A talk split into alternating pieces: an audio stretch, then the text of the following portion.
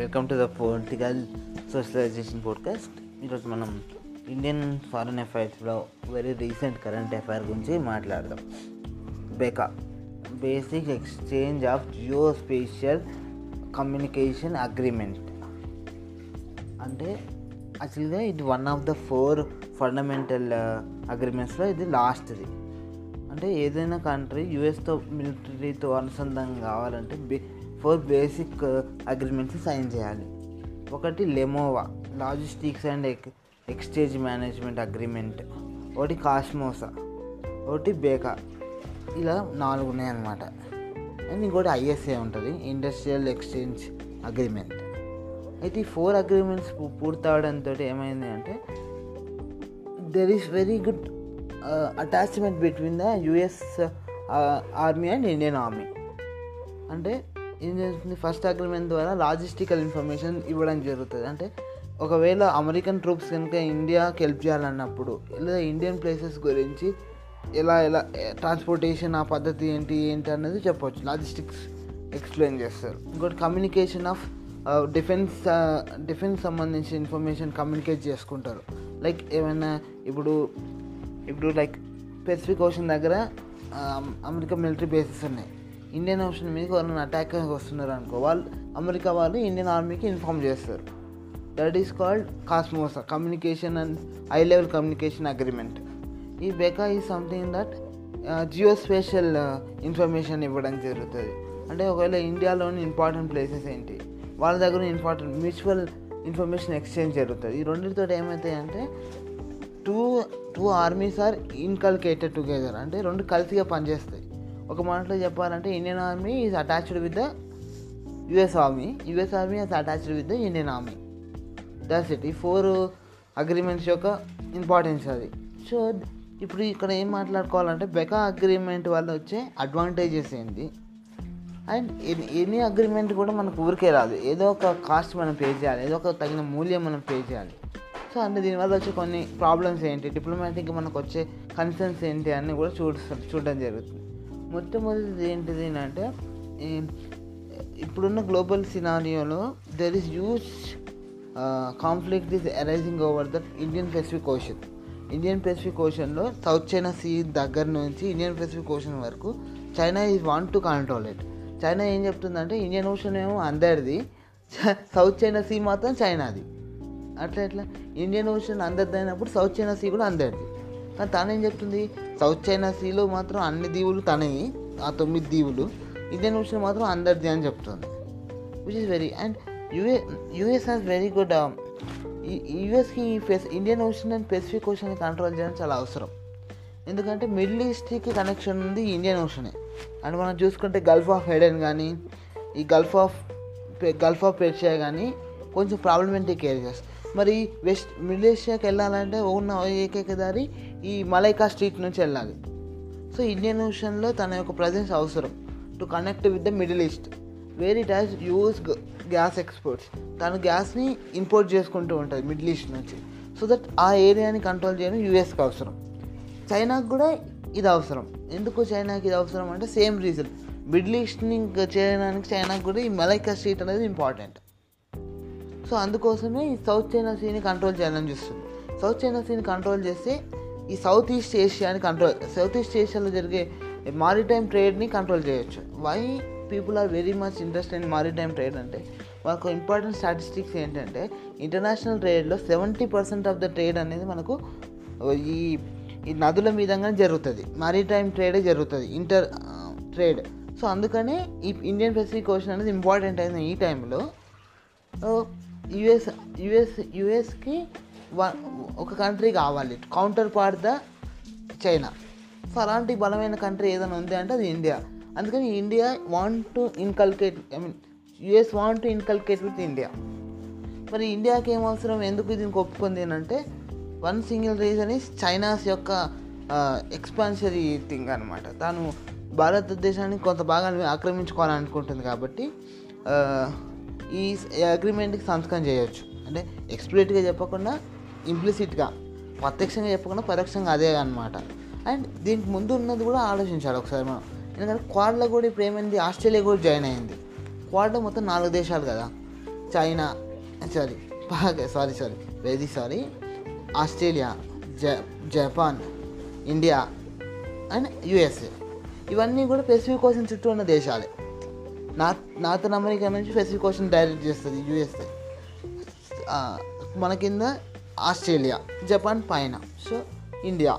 So ఇవన్నీ కూడా specific question మీద ఇంపార్టెంట్ ఉన్న కంట్రీస్ అన్నీ ఇప్పుడు ఒక మిలిటరీ అలయన్స్ పెట్టుకున్నాయి. దట్ ఈస్ హౌ అంటే it's like a NATO Quad is also a small group of NATO so అందుకని ఇండియాకి చైనా తోటి పెట్టుకొని నేను ఓకే ఇవి అడ్వాంటేజెస్ డిసడ్వాంటేజెస్ ఏంటంటే ఫస్ట్ కన్సర్న్ ఎస్సీఓ ఇండియా అనేది ఎస్సీఓలో మెంబర్ ఇది షాంఘై కోఆపరేషన్ ఆర్గనైజేషన్ దీని యొక్క ఫస్ట్ ఇంపార్టెంట్ పర్పస్ ఏంటంటే షాంఘై కోఆపరేషన్ ఏర్పడింది. టు బి వెరీ ఫ్రాంక్ నాటోకి అగనిస్ట్గా అంటే విచ్ రష్యా కానీ చైనా కానీ నాటోని ఐ మీన్ నాటోకి ప్రతీకగా uh, వ్యతిరేకంగా ఇది ఉంది అని అనుకో చెప్పుకుంటారు. ఎస్ అంటే they consider the SCO is a anti NATO alliances which control the south east Asia south and central Asia to be very precisely so అయితే ఇప్పుడేంటి ఈ చైనా సా- సాంఘై కోఆపరేషన్లో ఉన్నవారు China and Russia and India major major countries which can influence the south east Asia politics అలాంటి ఒక country మీద ఇండియాతోటి ఇలాంటి ఒక అగ్రిమెంట్ చేసుకుంది. సో దట్ ఈస్ హౌ కొంచెం అక్కడ కొంచెం కాన్ఫ్లిక్ట్ ఆఫ్ ఇంట్రెస్ట్ వచ్చే ప్రాబ్లం ఉంది. సెకండ్ది ఏంటి? Second concern most important concern ఏంటంటే ఈ మన దగ్గర మనకు అన్ని అందరి నైబర్స్తో ప్రాబ్లం ఉంది. పాకిస్తాన్ ఉంది ఆఫ్ఘనిస్తాన్ ఉంది and very very variety of కంట్రీస్తో మనకి ప్రాబ్లం ఉంది. ఎస్పెషల్లీ ఆఫ్ఘనిస్తాన్ రీసెంట్గా తాలిబాన్ యూఎస్ అగ్రిమెంట్ తర్వాత there is a going negotiations between Afghanistan and అక్కడున్న డెమోక్రటిక్ గవర్నమెంట్ ఒకవేళ కనుక తాలిబాన్స్ కనుక కొంచెం రూలింగ్లోకి రాగలిగితే గవర్నమెంట్లో కొంచెం భాగస్వాములు అవుతే మనం ఈ ఇలాంటి టైంలో యూఎస్తో అగ్రిమెంట్ చేసుకోవడం ఇండియా ఆఫ్ఘనిస్తాన్ రిలేషన్స్ని కూడా కొంచెం ప్రభావితం చేయొచ్చు. సో అదొక కన్సర్న్ ఇక మూడవది కన్సర్న్ ఏంటంటే యూ హ్యావ్ మనం మనం నెహ్రూ కాలం నుంచి చెప్తున్నటువంటి ఒక పర్టికులర్ కాన్సెప్ట్ ఏంటంటే వేర్ పవర్ బ్లాక్స్ మనం దూరంగా ఉంటామని చెప్తున్నాం. ఇప్పుడు ఏంటి ఒక పవర్ బ్లాక్కి క్లోజ్ అసోసియేట్ అయ్యామన్నమాట మిలిటరీ పరంగా. దీని అది ఒకవేళ మనం అనొచ్చు నా మూమెంట్ ఎప్పుడో పోయింది ఇది మల్టీపోలార్ కంట్రీ కదా. సో ఇప్పుడు అవసరం లేదని చెప్పొచ్చు కానీ ఇక్కడ ఇంపార్టెంట్ పాయింట్ ఏంటంటే నా మూమెంట్లో ఉన్న వన్ ట్వంటీ కంట్రీస్లో చాలా వరకు Latin America countries and African countries and India want to కంట్రో India want to influence the south east African కంట్రీస్ని కానీ ఆఫ్రికన్ కంట్రీస్ని లాటిన్ అమెరికా కంట్రీస్ని మనం కంట్రో ఐ మీన్ మనం ఇన్ఫ్లుయెన్స్ చేయాలని చూస్తున్నాం. అంటే we are trying to help them అందుకని మన ప్రెసిడెంట్ ప్రెసిడెంట్ కానీ వైస్ ప్రెసిడెంట్ కానీ పిఎం నరేంద్ర మోడీ కానీ చాలా ఆఫ్రికా కంట్రీస్కి తిరగడం జరిగింది. ఇది last time prime minister Narendra Modi garu Rwanda అనే కంట్రీకి వెళ్ళి అక్కడ కొన్ని ఆవులు ఇవి- ఇచ్చి ఇచ్చి రావడం జరిగింది. తర్వాత ఇంకొక ఆఫ్రికా కంట్రీకి వెళ్ళి అక్కడ ఎన్సీఆర్టీ బుక్స్ ఇచ్చి రావడం జరిగింది. మూడు వేల బుక్స్ ప్రొవైడ్ చేస్తుంది మన ఎన్సీఆర్టీ ఆఫ్రికన్ కంట్రీస్కి అండ్ అండ్ వెంకయ్యనాయుడు గారు కూడా మాస్టర్స్ మాస్టర్స్కి వెళ్ళి హిందూ హిందీ హిందీ మహాసభలకు వెళ్ళి హాజరవ్వడం జరిగింది. టూ ఇయర్స్ బ్యాక్ మనం రీసెంట్గా మాస్టర్స్కి పార్లమెంటరీ హౌస్ కట్టించాం. సుప్రీంకోర్టుని కూడా కట్టించాం. సో మనకు మంచి ఫ్రెండ్స్ ఉన్నాయి. మనకు మంచి ఫ్రెండ్స్ ఉన్నాయి. ఆఫ్రికన్ కంట్రీస్ చుట్టుపక్కల సెల్స్లెస్ కానీ మారిషస్ కానీ ఆఫ్రికా కంట్రీస్లో కానీ టూ థౌజండ్ నైన్టీన్లో అయితే south Africa south Africa president Ramaphosa మన ఇండిపెండెన్స్ డే కూడా వచ్చారు. సో అంటే we are very friendly with the African countries ఈ టైంలో మనం యూఎస్తో ఇలాంటి అగ్రిమెంట్ చేసుకోవడం కూడా ఒక చిన్నపాటి కన్సర్న్ మనం క్రియేట్ చేస్తుంది. లాటిన్ అమెరికా కంట్రీస్ కానీ ఆఫ్రికన్ కంట్రీస్కి ఇది ఒక కన్సర్న్ ఇక ఇక సెకండ్ ఫోర్త్ లార్జ్ ఇంకో కన్సర్న్ ఏంటంటే ఇండియా రష్యా రిలేషన్స్ కూడా దీని మీద కొంచెం ఇబ్బంది అవ్వచ్చు అన్నమాట. లైక్ లైక్ ఎందుకంటే మనం ఇప్పుడు రష్యా నుంచి ఎస్ ఫోర్ హండ్రెడ్ లాంటి మిసైల్స్ కొనాలనుకుంటున్నాం. మనం అప్పుడేంటి? మనం అమెరికా నుంచి ఫెజెస్ ఫీల్ అవ్వాల్సి వస్తుంది. ఇంతకుముందే ఫీల్ అవుతున్నాం ఈ అగ్రిమెంట్ తర్వాత కొంచెం ఎక్కువ అయ్యే ఛాన్స్ ఉంది. ఇంకొక లీస్ట్ కన్సర్న్ ఏంటంటే మన ఇంపార్టెంట్ మన ఇన్ఫర్మ్ అమెరికాకి మన ఇన్ఫర్మేషన్ అవసరం. ఇండియాకి సంబంధించిన మిలిటరీ ఇన్ఫర్మేషన్ ఎక్కువ అవసరం. కానీ ఇండియాకి అమెరికాకి సంబంధించిన మిలిటరీ ఇన్ఫర్మేషన్ పెద్దగా అవసరం లేదు. ఎందుకంటే అమెరికా ఇక్కడ సౌత్ ఈస్ట్ సౌత్ సౌత్ ఏషియాలో ఇన్ఫ్లుయెన్స్ చేద్దామని చూస్తుంది. ఆఫ్ఘనిస్తాన్లో కానీ నేపాల్లో కానీ సిక్కింలో కానీ మనం ఎక్కడ అలాంటి పని చేయట్లేదు. నాత నాతన అమెరికా సైడ్. సో మనకు వాళ్ళ ఇన్ఫర్మేషన్ పెద్దగా అవసరం లేదు. వాళ్ళకి మన ఇన్ఫర్మేషన్. కానీ ఇది టూ వే ఎక్స్చేంజ్ కదా. సో దీనివల్ల ఇండియా ఇంట్రెస్ట్ కొంచెం దెబ్బతిన అవకాశాలు ఉన్నాయని అంటున్నారు ఎక్స్పర్ట్స్. ఇది ఒక కన్సెన్ మొత్తం మీద ఇవి కన్సెన్స్ ఇలాగ చెప్పిన అడ్వాంటేజెస్. ఇది బెకా యొక్క ఇంపార్టెంట్ ఆస్పెక్ట్. ఫ్యూచర్లో చూడాలి మరి. ఎందుకంటే ఇప్పటికే ఇండియాతో మనం ఫ్రెండ్షిప్ చేస్తున్నామని ఆఫ్ఘనిస్తాన్ చబహార్ చబహార్ ఫోర్ట్ నుంచి తప్పుకుంది. చైనా వచ్చి ఆ ప్లేస్లో చేరింది. అది తెలుసు మనకు. చబహార్ ఫోర్ట్ మనకు ఎంత ఇంపార్టెంట్ అంటే ఆఫ్ఘనిస్తాన్కి వెళ్ళడానికి మనం పాకిస్తాన్ నుంచి వెళ్ళాల్సి వచ్చేది. ఒకవేళ చబహార్ ఫోర్ట్ కనుక కడితే we pass through the Iran and go through the Afghanistan. మనకి ఇంకోటి ఏంటంటే మిడిల్ ఈస్ట్లో మంచి కనెక్షన్ కూడా ఏర్పడుతుంది చబహార్ పోర్ట్ కానీ ఎందుకు మనం ఎందుకు చోబార్ కోట్ నుంచి ఇండియాని తప్పించింది అంటే ఇండియా యుఎస్ అలయన్సెస్ వల్ల అప్పుడున్న పరిస్థితి. And moreover to be very frank India US line తీసుకుంటుందని ఆఫ్ఘనిస్తాన్ అనుకుంటుంది. సో ఇవన్నీ రీజన్స్ అనమాట okay thank okay welcome to the political socialization channel ఈరోజు మనం మాట్లాడుకోయే విషయం బ్యాంక్ క్రైసిస్ అంటే ఈరోజు మనం నేను ఈ మధ్య మనం ఒక న్యూస్ బాగా చూస్తున్నాం. లక్ష్ లక్ష్మీ విలాస్ బ్యాంక్ అది క్రైసిస్లోకి వెళ్తే ఆర్బీఐ మొరటోరియం ఇచ్చింది. మొరటోరియం అంటే మీ ఖాతాలో నుంచి డబ్బులు మీరు ఇరవై ఐదు వేల కంటే ఎక్కువ తీసుకోకూడదు. అంటే మీకు పది లక్షలు డిపాజిట్ ఉన్నా కూడా మీరు ఇరవై ఐదు వేల కంటే ఎక్కువ తీసుకోవడానికి వీల్లేదు. సో ఇలా ఇలా క్రైసిస్కి వచ్చిన ఈ బ్యాంక్కి ఆర్బీఐ ఏం సొల్యూషన్ చూపిస్తుంది అంటే సింగపూర్లో ఉన్న డిబిఎస్ బ్యాంక్ సింగపూర్ యొక్క సబ్సిడరీ అయిన డిబిఎస్ బ్యాంక్లోకి ఈ లక్ష్మీ విలాస్ బ్యాంక్ని మెర్జ్ చేస్తున్నారు. సో ఇది ఈ లక్ష్మీ విలాస్ బ్యాంక్ యొక్క ప్రస్తుతమైన స్టోరీ. అయితే గత one eighteen months to twenty four months అంటే టూ ఇయర్స్ నుంచి one and half year to two years మధ్యలో మనకు మూడు బ్యాంకులు ఇలా క్రైసిస్లోకి వెళ్ళడం చూసాం.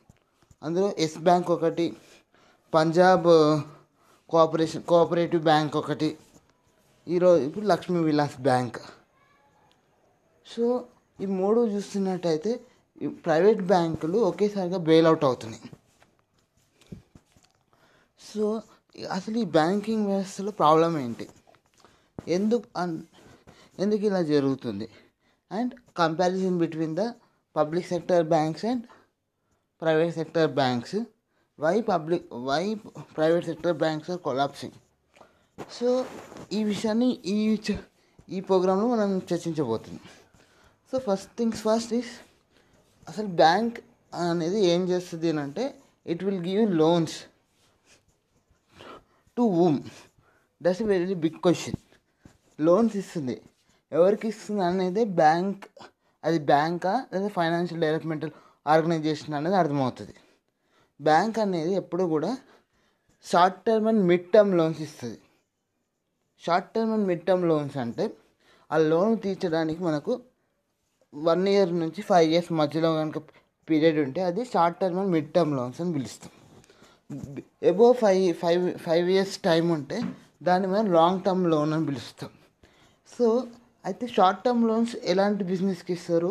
లాంగ్ టర్మ్ ఎలాంటి బిజినెస్కి ఇస్తారు అని అంటే ఇప్పుడు ఇప్పుడు మనకు డిఫెన్స్లో ఇండియా ప్రైవేట్ సెక్టార్కి గవర్నమెంట్ ఆఫ్ ఇండియా ఓపెన్ చేసింది. సో ఎవరైనా సరే సెవెంటీ ఫోర్ పర్సెంటేజ్ వరకు ఎఫ్డిఐస్ తీసుకొని ఒక ప్రైవేట్ సెక్టర్ బ్యాంక్ని ఒక ప్రైవేట్ డిఫెన్స్ ఆర్గనైజేషన్ ఓపెన్ చేయొచ్చు. సో దానికి ఒక రెండు మూడు వేల కోట్లు కావాలి. సో అయితే అలాంటి అప్పు తీసుకుంటే దానికి ఖచ్చితంగా నేను లాంగ్ టర్మ్లోనే నేను పే చేయగలను. ఒక ఫైవ్ ఫోర్ థౌజండ్ కోర్స్ తీసుకొని నేను టూ ఇయర్స్ త్రీ ఇయర్స్లో ఉంటే పే చేయలేను. So I definitely need long term loan అయితే ఈ లాంగ్ టర్మ్ లోన్ అనేది బ్యాంక్ ఇస్తే బ్యాంక్ కనుక ఇస్తే ఇలాంటి లాంగ్ టర్మ్ లోన్ ఒకవేళ ఆ కంపెనీ కొలాప్స్ అవుతే ఐ మీన్ ఆ కంపెనీ తీసుకున్న కంపెనీ కొలాప్స్ అయితే రిటర్న్ రాదు. సో నాన్ ప్రాఫిటింగ్ అసెట్ అనేది పెరుగుతుంది. సో ఒరిజినల్లీ ఏంటంటే banks are not made for give the long term loans or heavy loans ఒక లాంగ్ టర్మ్ ఇచ్చినా కూడా నువ్వు ఫైవ్ ల్యాక్స్ ఇచ్చి సిక్స్ ఇయర్స్ టైం పెడితే so okay but five thousand crores ఇచ్చి టెన్ టెన్ ఇయర్స్ పెట్టుకుంటే బ్యాంక్స్కి వర్కౌట్ అవ్వదు. ఎందుకు వర్కౌట్ అవ్వదు అని అంటే బ్యాంక్స్కి ఈ క్యాపిటల్ ప్రొవైడ్ చేసేది ఎవరు? ఎవరు అని అంటే డిపాజిటర్స్ అండ్ ఈ డిపాజిట్స్ ఎలా ఉంటారంటే వోల్టైల్గా ఉంటారు. అంటే వాళ్ళు సే నా సేవింగ్ హౌస్లో అకౌంట్లో డబ్బే గవర్నమెంట్ బ్యాంక్ అనేది తీసుకొని లోన్ ఇస్తుంది. అయితే నా సేవింగ్ అకౌంట్లో ఉన్న డబ్బు అనేది ఫిక్స్డ్ కాదు. అది ఎవ్రీ డే చేంజ్ అవుతూ ఉంటుంది. నేను విత్డ్రా చేస్తూ ఉంటాను. అలా చాలామంది విత్డ్రా చేస్తూ ఉంటారు. సో బ్యాంక్ దగ్గర ఉన్నటువంటి క్యాపిటల్ అయితే ఉందో అంటే మన డిపాజిట్స్ ఏవైతే ఉన్నాయో అవి చాలా ఓలటైల్ ఇలా ఓలటైల్ ఉన్నప్పుడు లాంగ్ టర్మ్ లోన్స్ ఇస్తే అవి క్లియర్గా అన్నప్పుడు ఈ క్రైసిస్ వస్తుంది. దీన్నే డిపాజిట్ అండ్ అసెట్ మిస్మేనేజ్మెంట్ అని చెప్తాం అనమాట so the point is banks are not made to give not made for the heavy and long term loans so ఇలా ఇస్తే బ్యాంక్ కొలాప్స్ అవుతుంది. అది పాయింట్ సో ఇక్కడ మనం చూసుకున్నట్టయితే ఈ టూ థౌజండ్ ఎయిట్ వరకు Indian banks are the one of the strongest banking sector in the world so two thousand ఎయిట్లో ఏమైందంటే ఇండియన్ ఫైనాన్షియల్ క్రైసిస్ హిట్ అయిన తర్వాత India has need to develop is infrastructure infrastructure అంటే roads కానివ్వండి electricities కానీ private వాళ్ళకి ఇవ్వ private వాళ్ళకి ఇవ్వడానికి మన్మోహన్ సింగ్ గవర్నమెంట్ కొన్ని ఎఫ్డిఐస్ని ఫ్రీ చేసింది. ఫారెన్ ఇన్వెస్ట్మెంట్ని పిలిచింది. అయితే కండిషన్ ఏం పెట్టిందంటే హండ్రెడ్ పర్సెంట్ ఎఫ్డిఐ కాదు సెవెంటీ ఫోర్ పర్సెంటేజ్ సో అంటే ఏంటంటే ఆ ఆ ప్రైవేట్ ఆ foreign collaborator foreign investor should collaborate with India so India Indian companies కూడా should keep some some investment. So these infrastructure projects need heavy very heavy investments ఒక ఒక five six thousand crores కావాలి. So వీళ్ళు loans ఎవరు provide చేయాలి? జనరల్గా అంటే financial developmental banks అని ఉంటాయి which are owned by government కానీ అప్పుడున్న గవర్నమెంట్ అప్పుడున్న Indian government financial developmental cooperations ద్వారా ఇవ్వలేకపోయింది. సో గవర్నమెంట్ ఏం చెప్పింది అంటే బ్యాంక్స్కి డైరెక్షన్స్ ఇచ్చింది. మీరు ఈ ఇన్ఫ్రాస్ట్రక్చర్ ప్రాజెక్ట్స్కి మనీ ఇవ్వండి అని. బట్ గైడ్ లైన్సెస్లో ఏం చెప్పిందంటే banks are now I mean banking regulation యాక్ట్ని change చేసి లాంగ్ టర్మ్ మనీ ఇవ్వచ్చు. విత్ రిస్క్ మేనేజ్మెంట్ అని చెప్పి చెప్పింది అనమాట so banks are keep keep on giving the money to the big corporates not big corporates infrastructure projects so that's the reason where విజయమాలకి కూడా తొమ్మిది వేల కోట్లు ఎస్బీఐ కానీ ఫిఫ్టీ సిక్స్ బ్యాంక్స్ కానీ ఇచ్చినాయి అంటే దానికి రీజన్ అది. విజయమాలకు తొమ్మిది వేల కోట్లు కానివ్వండి పంజాబ్ నేషనల్ బ్యాంక్లో నీరవ్ మోడీకి పదకొండు వేల కోట్లు. సో ఇన్ని వేల కోట్లు ఒక ఇండివిజువల్కి ఒక కంపెనీకి బ్యాంక్స్ ఎందుకు ఇస్తున్నాయి? బ్యాంక్స్ యొక్క ప్రైమరీ ఆబ్జెక్టివ్ అది కాదు కదా. Short term and mid term లోన్సే కదా. సో గవర్నమెంట్ అనేది ఇండైరెక్ట్గా కానీ డైరెక్ట్గా ఇట్ విల్ నచ్ ద అంటే నచ్ చేసింది ప్రోత్సహించింది ఇవ్వండి మీరు డబ్బులు. సో దట్ ఏమైందంటే ఇన్ఫ్రాస్ట్రక్చర్కి బ్యాంక్ సెక్టర్ అనేది మనకు డబ్బులు ఇవ్వడం స్టార్ట్ చేసింది. అయితే ఇది నా అనాలిసిస్ కాదు. Two thousand థర్టీన్లో PK Nayak committee PK Nayak committee వాళ్ళు ఆర్బీఐ సెట్ చేసింది అనమాట ఒక కంపెనీని సెటప్ చేసి ఎందుకు బ్యాంకింగ్ సెక్టర్ ఇలా ఫెయిల్ అవుతుంది? Why what are the reasons why this happens అని చెప్పినప్పుడు పీకే నాయక్ చెప్పిన పీకే నాయక్ కమిటీ చెప్పిన రీజన్ ఇది. సో ఆ కమిటీ ప్రకారం టూ థౌజండ్ ఎయిట్ నుంచి టూ థౌజండ్ థర్టీన్ వరకు అంటే ఆ కమిటీ టూ థౌజండ్ ఫోర్టీన్లో వేసారు సో టూ థౌజండ్ థర్టీన్ వరకు వాళ్ళు డేటా తీసుకొని చెప్పింది ఏంటంటే లాంగ్ టర్మ్ లోన్స్ యొక్క ప్రైజెస్ అనేవి పెరిగిపోయినాయి. అంటే five thousand crores six thousand crores కొన్ని ఇండివిజువల్స్కి ఇవ్వడం వల్ల వాళ్ళు కట్టలేకపోవడం వల్ల. It's not wilful defaulter some of them are loss their projects like ఎలా అంటే సుభాష్ చంద్ర ఉన్నాడు. ద- మనం టీవీ మొగలం పిలుచుకుంటాం కదా. జీ జీటీవీ ఓనర్ ఆయన కూడా ఇన్ఫ్రాస్ట్రక్చర్ రంగంలో వచ్చిన తర్వాత లాస్ అయ్యిండు. సో ఆయన కట్టలేకపోయిండు. అదొక ఎన్పిఏగా మారింది. అందుకు రీసెంట్గా ఎస్ బ్యాంక్ కొలాప్స్ అయిన దాంట్లో Anil Ambani twelve thousand five hundred crores కట్టలేకపోయాడు. ఇక మా మాలే నైన్ థౌజండ్ క్రోర్స్ కట్టలేకపోయాడు. సో నరేష్ గోయల్ నరేష్ గోయల్ కూడా ఎస్బీఐ దగ్గర తొమ్మిది వేల రెండు వందల యాభై కోట్లు తీసుకున్నాడు. ఆయన కూడా కట్టలేకపోయాడు. సో వీళ్ళంతా విల్ఫుల్ డిఫాల్ట్ ఇందులో కొంతమంది విల్ఫుల్ డిఫాల్టర్స్ ఉన్నా కూడా కొంతమంది బిజినెస్ ఫెయిల్ అయి కట్టలేకపోవడం జరిగింది. దీనివల్ల బ్యాంక్స్ అనేవి కొలాప్స్ అవుతున్నాయి. ఇది ప్రైమరీ రీజన్ ఇక సెకండరీ రీజన్ ఏంటంటే అసలు బ్యాంక్స్ ఎప్పుడు అయితే ఈ ప్రైవేట్ బ్యాంకులలో ఒక ఫోర్ బ్యాంక్స్ మాత్రం చాలా స్ట్రాంగ్గా ఉన్నాయి. HDFC ICICI Axis bank Kotak Mahindra bank ఈ ఫోర్ బ్యాంక్స్ ఎందుకు స్ట్రాంగ్ ఉన్నాయంటే ఈ ఫోర్ బ్యాంక్స్ మనకు రీటైల్ బ్యాంకింగ్ చేస్తాయి. రీటైల్ బ్యాంకింగ్ అంటే ఏంటంటే పెద్ద పెద్ద ఇండస్ట్రీస్కి కార్పొరేట్స్కి కాకుండా ఇవి మిడిల్ క్లాస్ పీపుల్కి క్రెడిట్ ప్రొవైడ్ చేస్తున్నాయి. మీరు చూడండి ఏ సాఫ్ట్వేర్ ఇంజనీర్ దగ్గర అయినా కూడా క్రెడిట్ కార్డ్ ఉంటే ఈ నాలుగు బ్యాంకులలో ఏదో ఒక క్రెడిట్ కార్డ్ ఉంటుంది. సో ఈ హెచ్డిఎఫ్సి బ్యాంక్ కానీ యాక్సిస్ బ్యాంక్ కానీ వీళ్ళు ఎక్కువ క్రెడిట్ కార్డ్స్ ఇష్యూ చేస్తారు. అండ్ మోర్ ఓవర్ వీళ్ళు గోల్డ్ లోన్స్ ఇస్తారు. ఇవన్నీ కూడా మిడిల్ క్లాస్ వాళ్ళకి ఇచ్చే లోన్స్ అనమాట అయితే మిడిల్ క్లాస్ వాళ్ళ దగ్గర ఇచ్చే లోన్స్కున్న ఫెసిలిటీ ఏంటంటే ట్రాకింగ్ ఈజీగా చేయొచ్చు వాళ్ళని. ట్రాక్ చేయొచ్చు. అంటే వాళ్ళ అకౌంట్ని ఈజీగా అబ్జర్వేషన్లో ఉంచవచ్చు అండ్ మోర్ ఓవర్ వాళ్ళ వాళ్ళ మీద చట్టాలు చాలా స్ట్రిక్ట్గా ఉంటాయి. అండ్ రిస్క్ కూడా తక్కువ.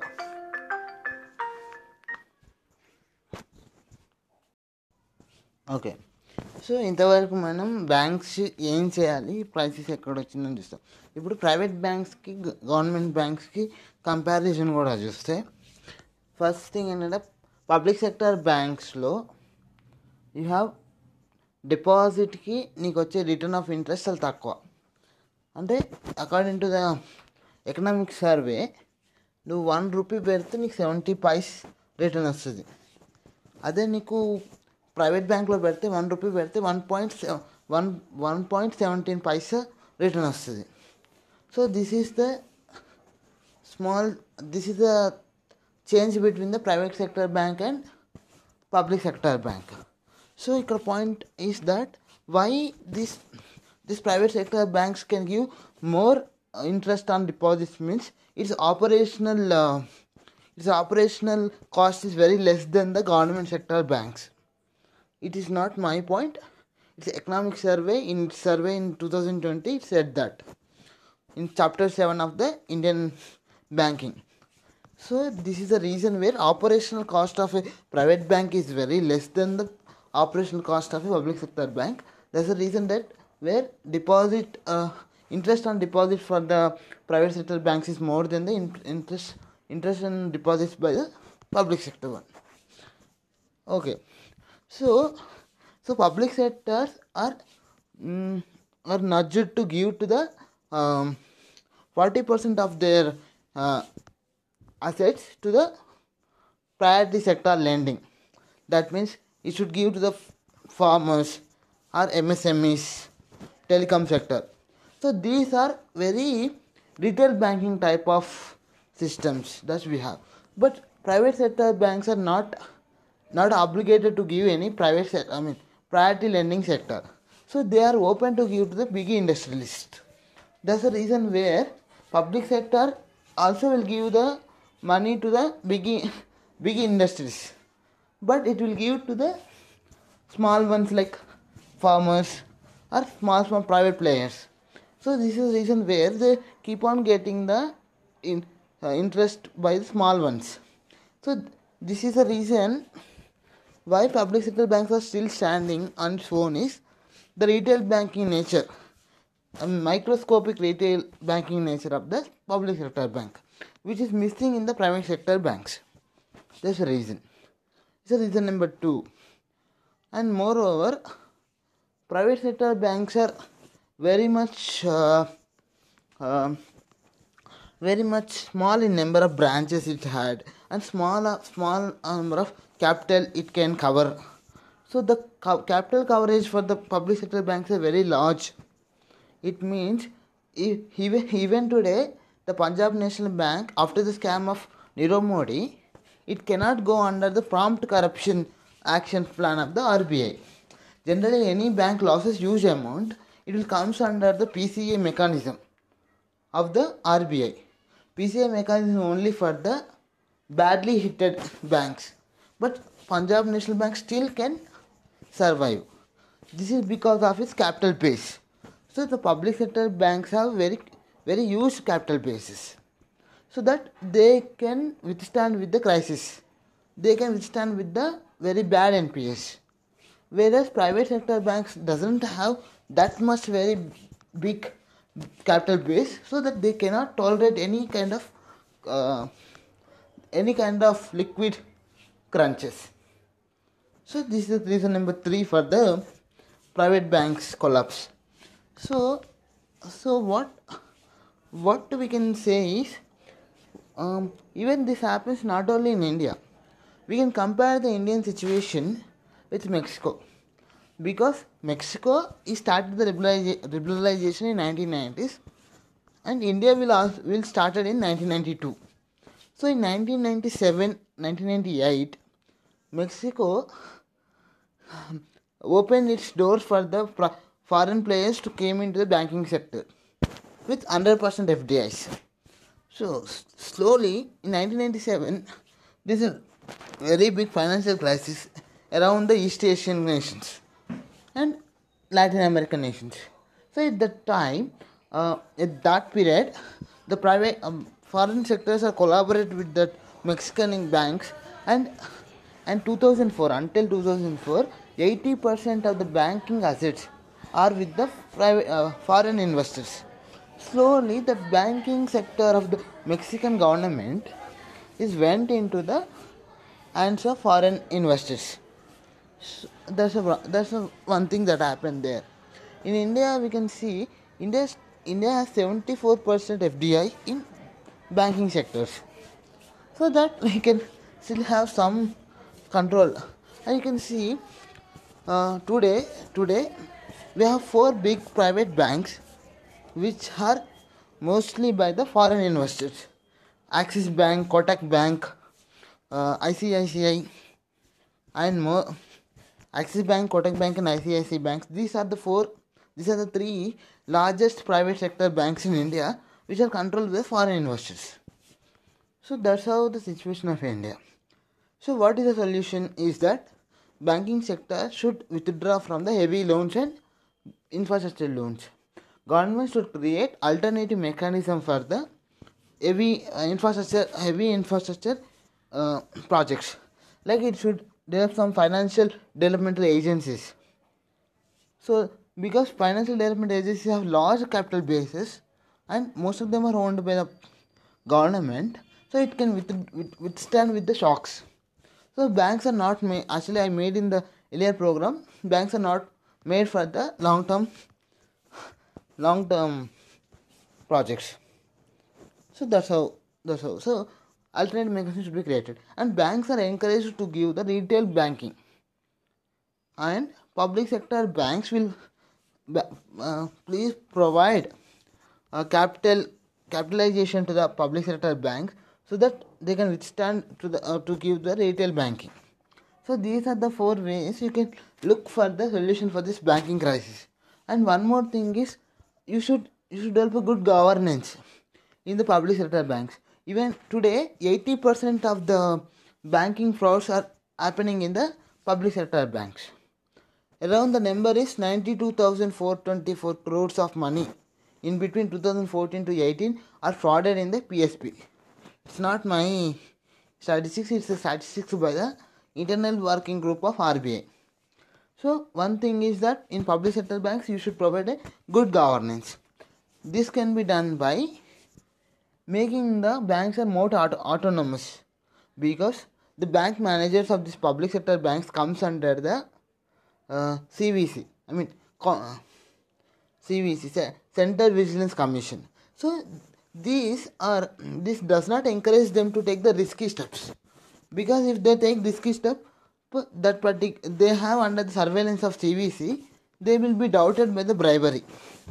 So that's the reason why these bank managers of P- PSBs, public sector undertakings, are not willing to take big risks. So that's the reason. So and moreover, we have and moreover merge the merge the public sector banks, so it will become very effective.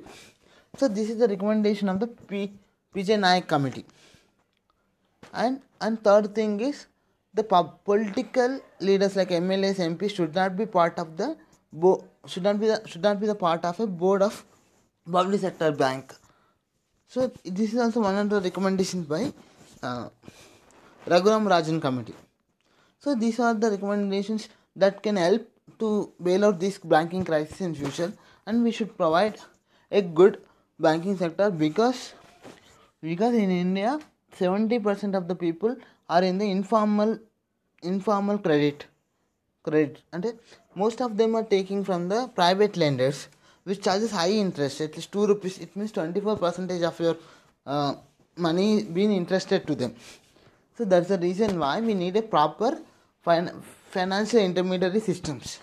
Well, banks are the very big, are the biggest uh, financial intermediary systems. So we can, we have still, we have to protect them.